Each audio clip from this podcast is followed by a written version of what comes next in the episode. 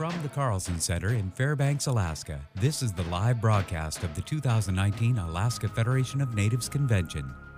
The broadcast made possible by major sponsors including Arctic Slope Regional Corporation, Rasmussen Foundation, ConocoPhillips, the Siri Foundation, and ExxonMobil Alaska.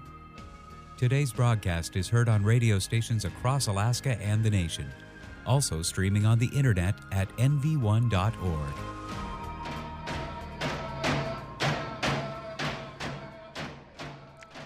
Live from the Carlson Center in Fairbanks, Alaska for the 53rd Annual Convention of the Alaska Federation of Natives. Good government, Alaskan driven. Thank you for joining us. I'm your host, Bob Peterson. Joining me at the table is Tripp Krause from KNBA and Emily Schwang on loan, helping us out here. We're going to be recapping the morning session, the first session of AFN. A lot of drama this morning, folks. A lot of drama straight out of the gate. Yeah, thanks, Bob, for the introduction. I don't think any of us were too surprised. We sort of all knew it was coming, but it was like immediately upon opening ceremonies, we started to sort of feel the rumbles of like, oh, and then Tripp, I'll let you sort of explain what happened. Yeah, so I think that there's attention in the air before we all got in here. A lot of us were curious about the relationship between AFN and the Dunleavy administration with, the vetoes that happened, or a large conversation that was happening pre-AFN about the effects that it would have on rural Alaska. And so coming in here, we were just wondering what was going to happen. We had speculation, obviously. With the topic being good government, Alaskan driven, it already lends to a lot of curiosity on what it will be happening at this convention and our role within the state of Alaska. Well, you have to sort of think that theme for this year's AFN is a little bit of a tease when you invite a conservative governor like Mike Dunleavy to the stage. And when he took the stage, you could kind of tell that something was going to happen. Only because I'm a reporter, so like. It was like all the reporters started to circle, like we just knew. And then sure enough, like we heard a drum beat, we started to hear those boos, and then people started standing up. Well, as soon as Governor Dunleavy was introduced, the silence was deafening, as opposed to what was transpiring throughout the rest of the morning. He was greeted with a lot of silence. And then he went right into prepared notes, not looking up, and just saying what he had prepared. And then that's when things got interesting. So should we play a little tape from the floor sound, like what was going on when the governor started speaking? Decades for answers. In the last 10 months, DPS has focused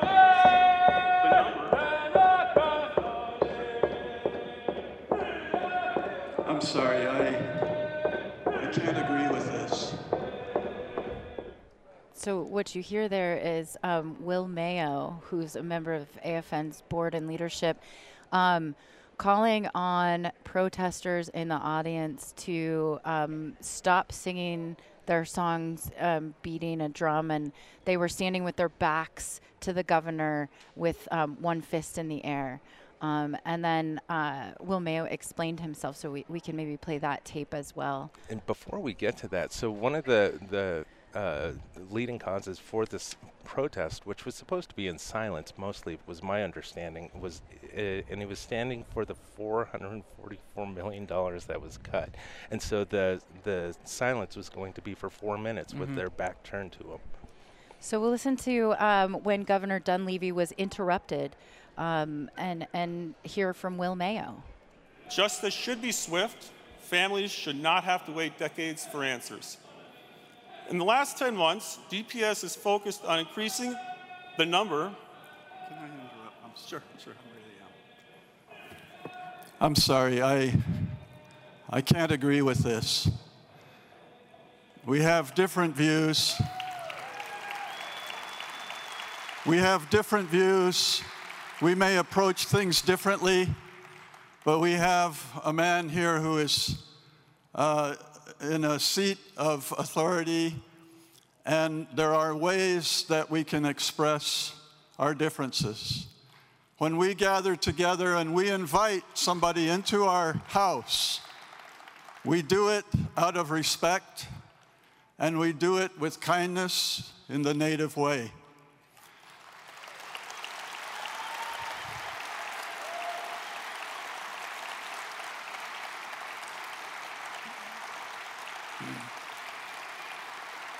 I'm going to ask, I respect your right to protest in this way, but I want to ask you with respect to please express your views at the voting booth, express your beliefs in a constructive way, and don't come into our house and disrespect our guest.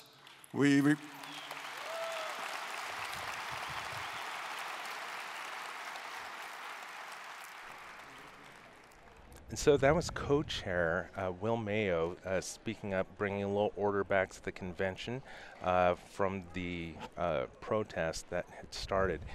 Sam Johns was the person who was coming in and banging the drum, and Emily. I actually want to interrupt a little bit. So there was a little bit of speculation too on the floor and before on whether or not AFN had invited Dunleavy or whether Dunleavy had actually asked AFN to speak. And so we actually got confirmation from Nicole Borromeo from AFN saying it's policy for AFN to invite the seated governor to come and speak, and so she says he graciously accepted to come on. So he was invited by AFN, according to Nicole.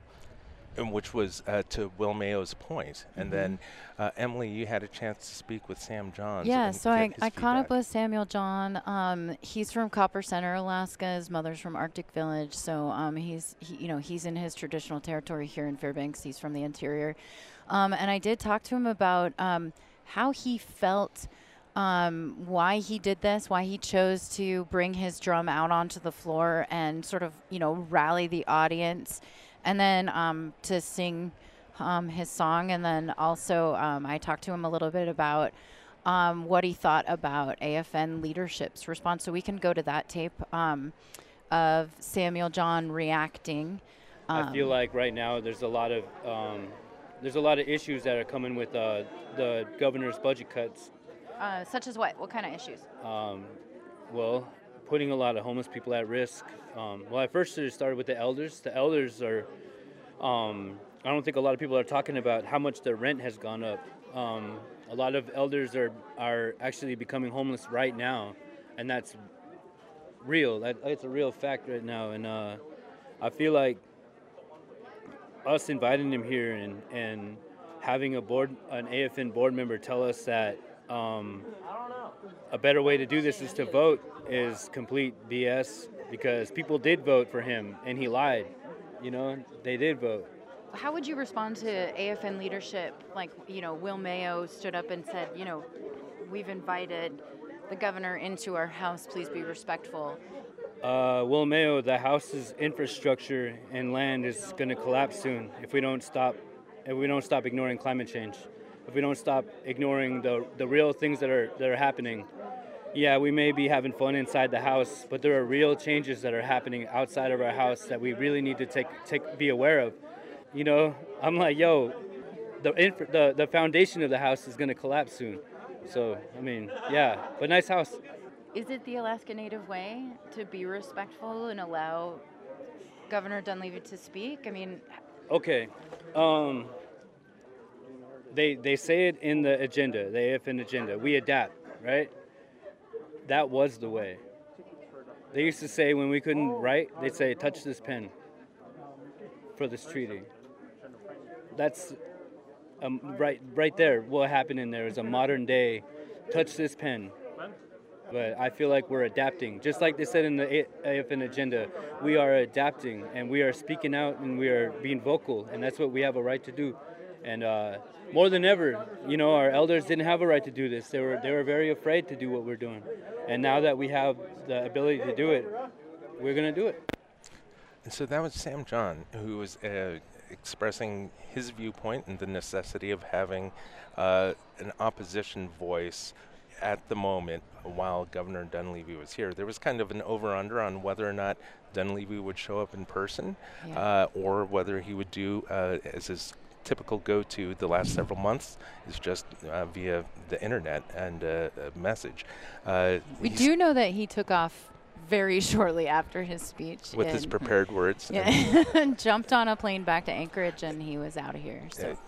After co-chair Will Mayo reset order to the convention, Governor Dunleavy just presented right back to his notes, his words, picked up right where he left off, not mentioning or having much interaction with the audience at all. Outside of his prepared words. And I will say, I mean, it would have been a far worse move for him not to show up. That would have been a very loud statement to AFN. And so for him to come in, I think that was a really good move for him. I think the voting population of Alaska Natives is a very strong contingent, and I think he knows that. And obviously he's got some policies and things that he wants to work through, and he's going to need support from rural Alaska and Alaska Natives. And when it comes to the role of government, they're trying to enact and help form society and how society behaves with one another. And what that, folks may not always agree with the agenda of what's the government is doing. Tripp, you had a chance to walk around and tell us what you came across. Well, as I was out and I was recording audio and shooting photos, I stumbled on a couple of women who were standing up silently protesting. They had, one of them had an MMIW with a handprint handkerchief that they were holding up, and also the hand in the air very quietly. So you really had an interesting mix of the drumming and the chanting that happened, and then these people who were silently protesting. So I talked to Ruth Miller, who was standing up silently, and she was talking about how she saw it as being a peaceful protest, and we've got that tape now that we can listen to. We stood in peaceful protest today to support the recall of Dunleavy from his governorship, and to hold him accountable to the violations of Alaska Native rights that he has made every minute since he's been in office. He can stand on stage and talk about his Alaska Native family, and that's fine and dandy, but that does not change the policies that he's promulgated across our state that have disrupted hundreds of thousands of lives, that have harmed our communities, that have harmed our people. We do not forget that. And so it's really heartening to see that all voices are being accepted, and each voice is being heard here. That's something in which we really have a strong belief in, is that communication is key. And we thank you for tuning in and listening to the live coverage of the 2019 Alaska Federation of Natives Convention, Good Government, Alaskan Driven. I am Bob Peterson, and joining me is Tripp Krause and Emily Schwing. Tripp, as you were going around, the next thing you came across was the sacred space. What was... Yeah, so, and again, I talked to Ruth Miller, and she was talking about how we were sort of talking about whether or not the silent protest was the right way to do it, or the drumming and chanting was the important part. And as we're talking about sort of setting the stage and everything, I'm seeing the white cuspidor from Amber Webb up on the stage. And so, you know, that's a nice reminder of, like, a big policy and issue that's sort of resonating throughout AFN. But one of her points was that the drumming and chanting is sacred for them, and so it creates this space. And for Miller, she says the singing and dancing actually enriches the conversation. So we have that tape now. Our drumming and our chanting is our prayer, and we are making this a sacred space by standing up for our rights as Alaska Native peoples. And so our drumming and our chanting is not an interruption. It's enriching the sanctity of this space, and it is sharing that we stand in unity as Alaska Native peoples, that we are not here for political reasons. We're here because our families, our friends, and our relatives have been harmed by this man's policies. That doesn't make this partisan or political, that makes it personal. That makes it personal. What a statement right there. And something in which is at a core of what the Alaska Federation of Natives is. To be able to be standing in our communities, to be seen. Just a very powerful statement from a very powerful and dramatic filled morning. Yeah. I mean, I think it's personal too with you know, the budget cuts that we are looking at under the Dunleavy administration. Those are also, they get very personal when you really drill down to a single Alaska Native village, or, you know, the impact within a small community of, you know, 300 or 400 people. Those impacts are personal and they are felt pretty deeply. As well, you know, when we heard from Samuel John, he's talking about the elders and you know, negative impacts on elders is something that's taken very seriously. I do want to say as well that, you know, even though Governor Dunleavy left, there's a table for the Recall Dunleavy effort here and will be here all week. And so this mood and this sort of like tension politically is still going to remain here at AFN throughout the week. I think there's always a healthy, it's not quite adversarial, but a very healthy interaction of the citizenry and the diverse citizenry who have different policies that are seeking safety for all. And we're just trying to make sure that the Native voice is being heard and being shared and proclaimed out.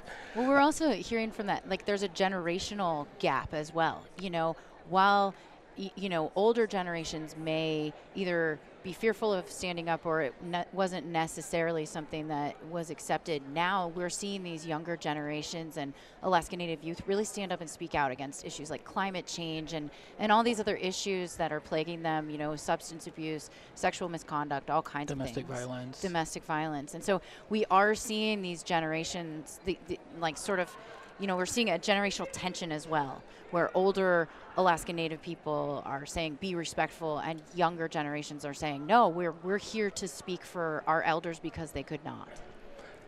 And I think, you know, discourse is a really good word, right? Because you don't necessarily have to agree with one side or the other to have a discourse and a dialogue. And really that's what AFN is. So, you know, we're getting more information from political leaders and things like that about the policy and stuff that they're trying to enact, but after that's done, you hear a lot of dialogue from the people in the seats, the delegates. You hear a lot of people talking on the outside, and it creates this nice big conversation. And we may not all agree on everything, and we may not get along, but at least AFN gives us this venue in which we can have that dialogue. And in which work gets done.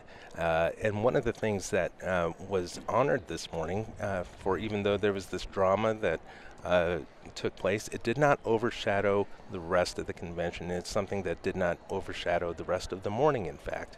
The next segment that we'll be going to is the award given to Senator Lyman Hoffman from Bethel. It was... Being a Bethel boy, it was really nice to be able to see and have a lot of Bethel representation up on the stage. And so, Tripp, you had a chance to cover a little bit of that. Not me personally. Our associate producer, Christy Schellenberger, actually got to talk to Lyman Hoffman a little bit. And, you know, to go along about that dialogue, he talks about what it takes to be a good citizen. And we can play that tape. My definition of a good citizen is someone that sees something and wants to make it better. It could be in education, it could be in helping the elderly, it could be in volunteering for a school board. You know, it's contributing time because you think you have a feeling about it that you can make it better. So that was Senator Lyman Hoffman giving his thoughts on being a good citizen. He received the Citizen of the Year award, and one of the things that he did during his speech, rather than going on the accolades and the work that he has done, he took moments to be able to and mentioned each of the senators and representatives from rural Alaska. That took up a big portion of the time that he had to speak, and it was a really nice homage to what preceded and opens the door for what's possible in the future, and all of which is representation and what that means. Yeah, I think you know, having a lot of these people who are from rural Alaska and Alaska Native up on the stage, you know, a lot of times we look at elders and youth as more elders and young people sort of having these dialogues, but I think having people up on stage who represent you, being an indigenous person in Alaska or being in rural Alaska, I think that that's really motivating, and it gives you a positive feeling to see other people like you up on stage who have worked hard for what they've done and are now in a place where they can actually give back to the community, and it just really makes my heart happy when I see that. And it's such a dichotomy also, and because we were talking about generational gaps. The next segment that we're going to be talking to, also a Bethelite, but the 2019 Iditarod winner, Pete Kaiser, a young man who was the keynote speaker this morning, and again, recognized for the work that he does, not just in being an Iditarod champion, but what entails that. He was honored and given many gifts out here, one of which was the regalia of the necklace. Yeah, the chief's necklace. The chief's necklace for here in the area, which is was given the gravitas that it needed. Yeah, I was actually surprised by that. I mean, we see these necklaces given out as gifts time and again, year after year here at AFN. But this time, Will Mayo stood up and he explained its importance and the symbolism of it. And he actually asked all of the interior leadership, the Athabascan leadership, to approve gifting that necklace, because apparently it's been quite a conversation within, leadership in the region about who they give these chiefs necklaces to. And he said, I'm not going to do this in a lighthearted way. I take this very seriously. And it was a very emotional gift giving. And I was really glad to see that, the importance of this gift was explained to everyone, especially because there is a sort of a coming together of regions there. Pete Kaiser's not from the interior. And so there's a little bit of like cross boundary, I guess you could call it, sort of interaction there, and so that was really special.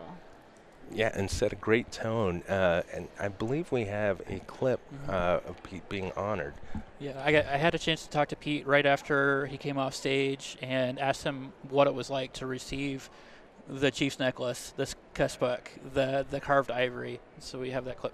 This was quite an honor. It was something that was, I wouldn't have been able to turn down, and maybe even a once-in-a-lifetime opportunity to speak here today. So it's an honor, and I'm just happy to be here. And it was such a warm welcome, and everybody seemed genuinely excited about what happened last March. So it's a good day. I love Pete's humility. Like, he's so humble. Where he said there was genuine excitement. You're the 2019 Iditarod champion. You're a superstar. He's absolutely. Even like that when you interview him on the Iditarod Trail. I've followed Pete for a long time, I've covered a number of Iditarods, and he is easygoing throughout the race, and he always has a beautiful dog team. And it's great to see an Alaska Native musher at the top of his game again. We used to see a lot of Alaska Native mushers out there in the 60s and the 70s when sprint mushing was super popular here in the state. And then, there were a lot of Alaska Native mushers who were running dog teams in long-distance races, but this sport has just become so expensive and so time-consuming, and the snow machine has sort of replaced dog teams in a way that not everybody needs a team in a village anymore. And so it is really special, and we heard that from the audience. Everybody that stood for him was so excited for him. Yeah, as he was about to take the stage, they showed the video of him winning the Iditarod, and it was as if we were there again. Everyone was getting excited as he was coming down the victory chute. People started applauding here, and then he was given a standing ovation, a well-deserved standing ovation. So what did he tell you about his upcoming Iditarod trip? So we talked a little bit. I kind of wanted to know what training season was like for him. He's already 2 months into the season, getting his dogs ready and running. But yeah, I asked him a little bit about how he's preparing and what's going through his head, coming up to the Iditarod. And we'll play that clip now. Yeah. Oh yeah. We're 2 months into training here, so the season's been well underway since August, and it's a lot of work. It's every day of the year, and it's all leading towards another run this year in March. What are the odds of a repeat? I don't know. It's a tough race. You know, it took me 10 years to win it once, so. You know, as long as we prepare the best we can and go out and race as hard as we can, you know, whatever happens after that, it's fine with me. But we'll put our best foot forward and make sure we show up with a good dog team. So we were talking about showing up with a good dog team before we decided to play that clip, and it feels very fitting for this AFN. Yesterday, last night, I had the opportunity to go see the world premiere of Atla. It's a documentary about George Atla, who's from Huslia. It's really special that they showed it here in Fairbanks. Huslia is an interior village. George Atla, you know, he had tuberculosis. He left his village for 9 years. He came back, and because he was gone for so long in his childhood, he didn't learn all of his cultural practices, and he lost his language. And mushing was how he got back into, you know, being part of his community again. And so his saying was always, treat your dogs like they're the best and then they will be, and always show up with the best dog team, and so this was very fitting for Pete to say that here in this region as well. It was so wonderful to hear. And folks, you're listening to live coverage of the Alaska Federation of Natives Convention from the Carlson Center in Fairbanks, Alaska. This broadcast is produced by KNBA and brought to you by Native Voice One. We want to thank our listeners at KYUK in Bethel, KSKO in McGrath, KCUK in Chivac, and KNOM in Nome.